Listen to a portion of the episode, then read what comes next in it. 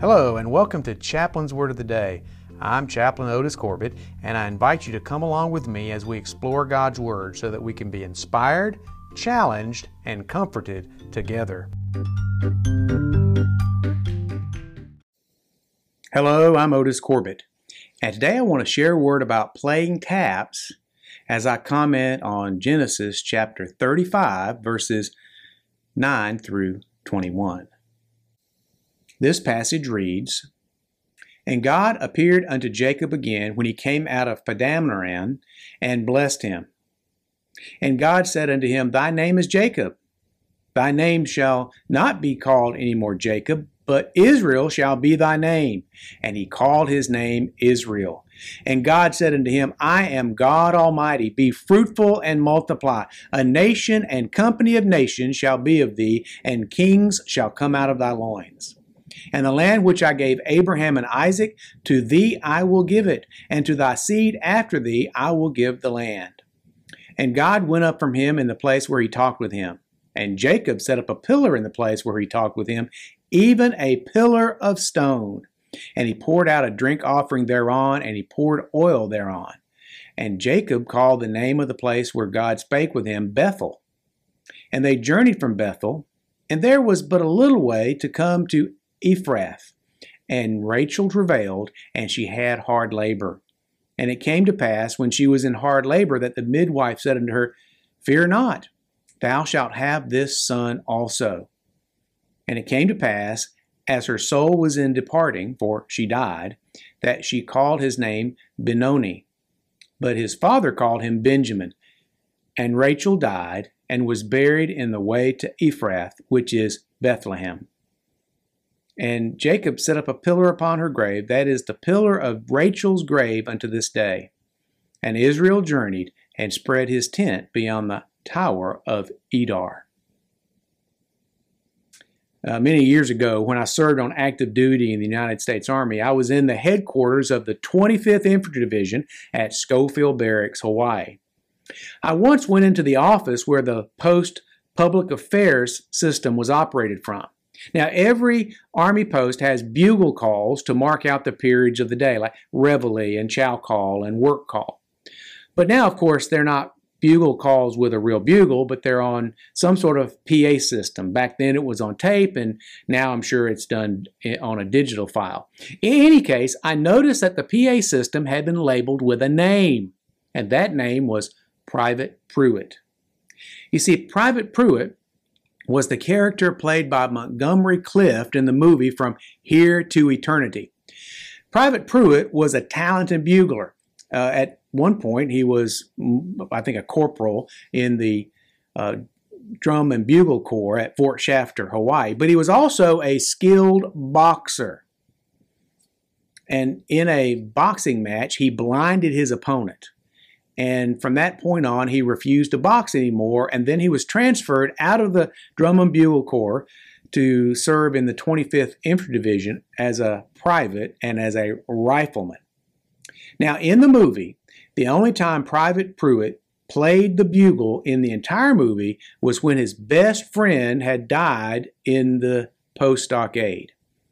That evening, at lights out, he took the bugle away from the bugler, which wasn't a very good bugler in the first place, and he played taps.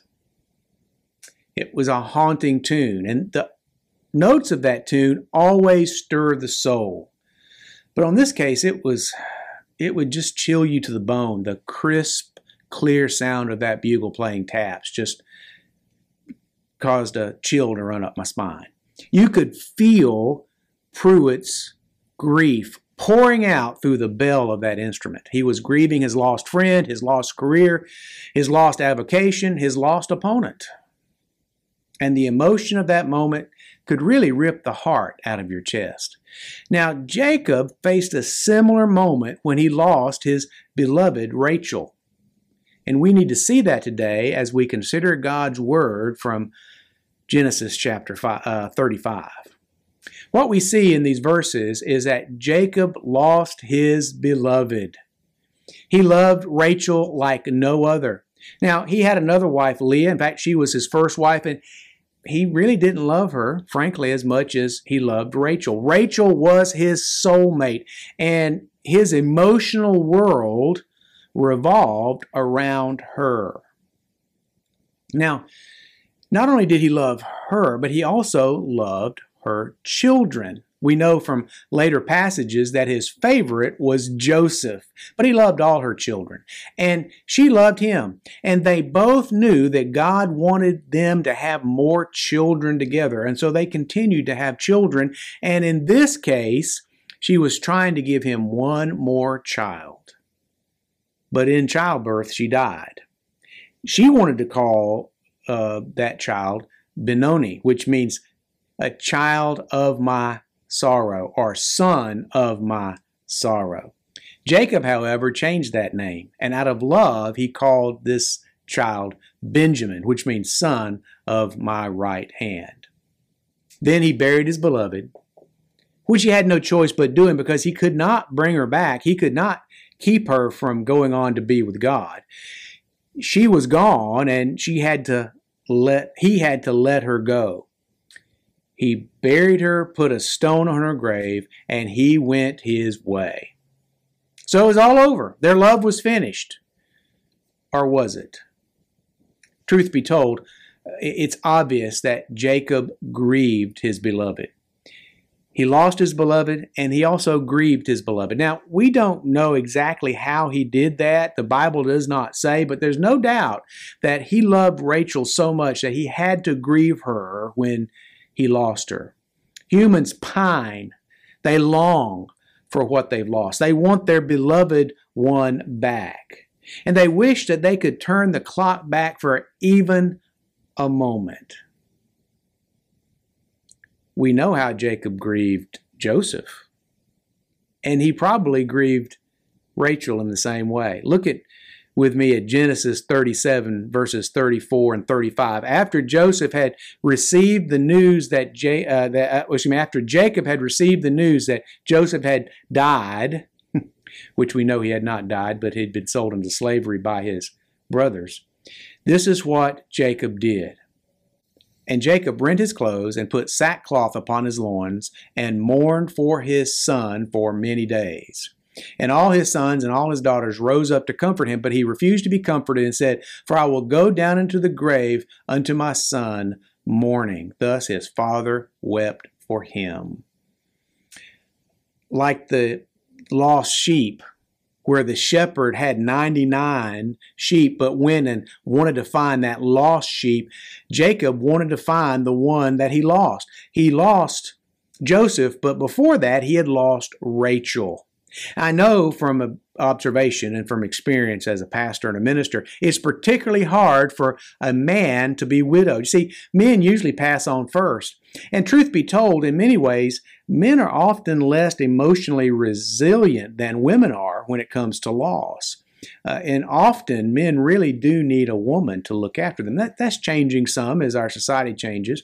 But I still believe it is harder for a man to lose a wife than it is for a wife to be widowed.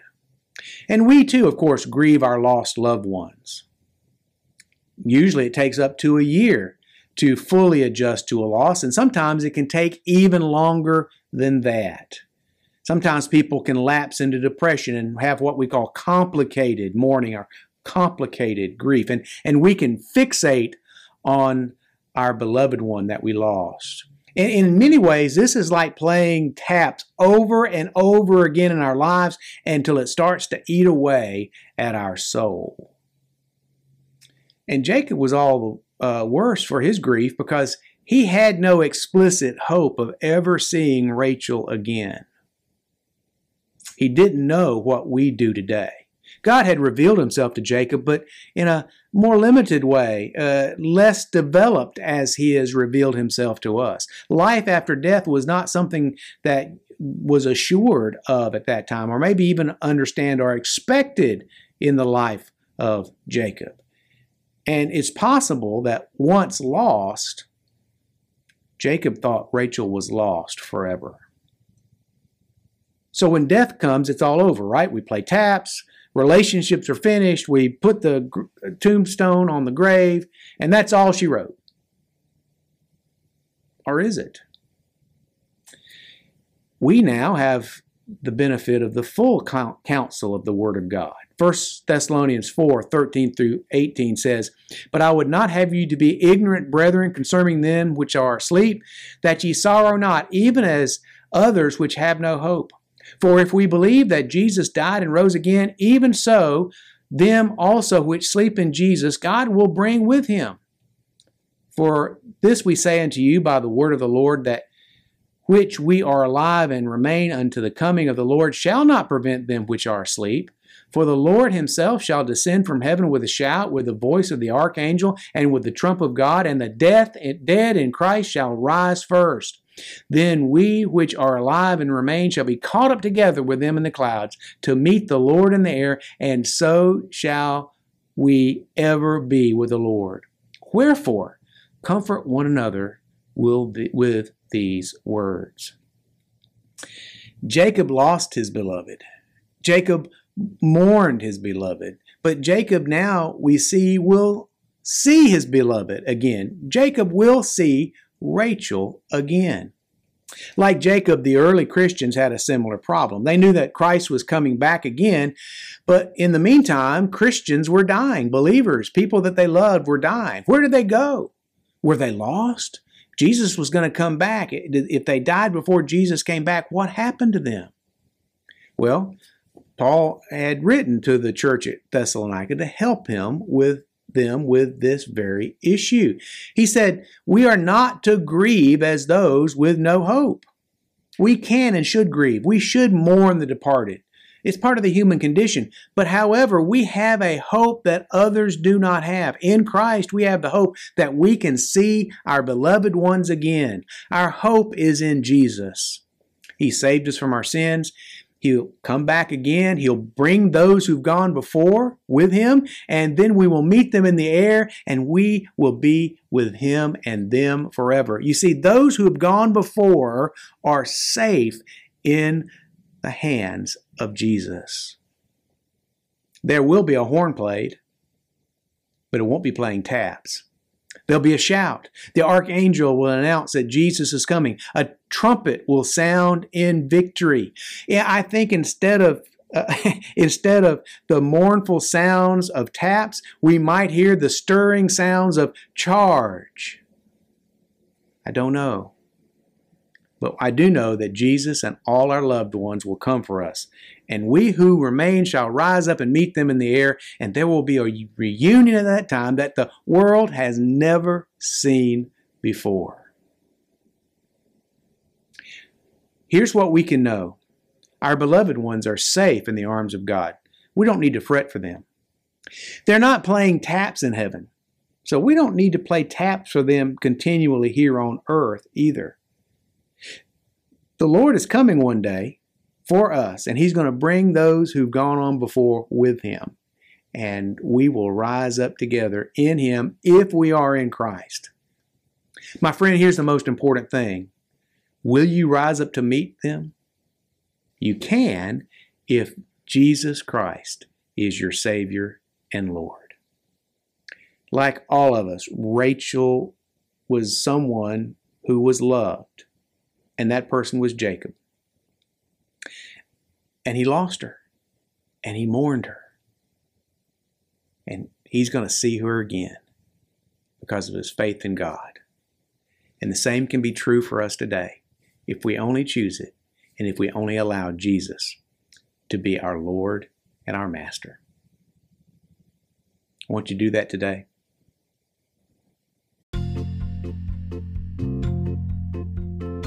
Thanks for listening. I'll be back soon with another portion of God's Word that we can consider together. Every blessing. I'm Chaplain Otis Corbitt.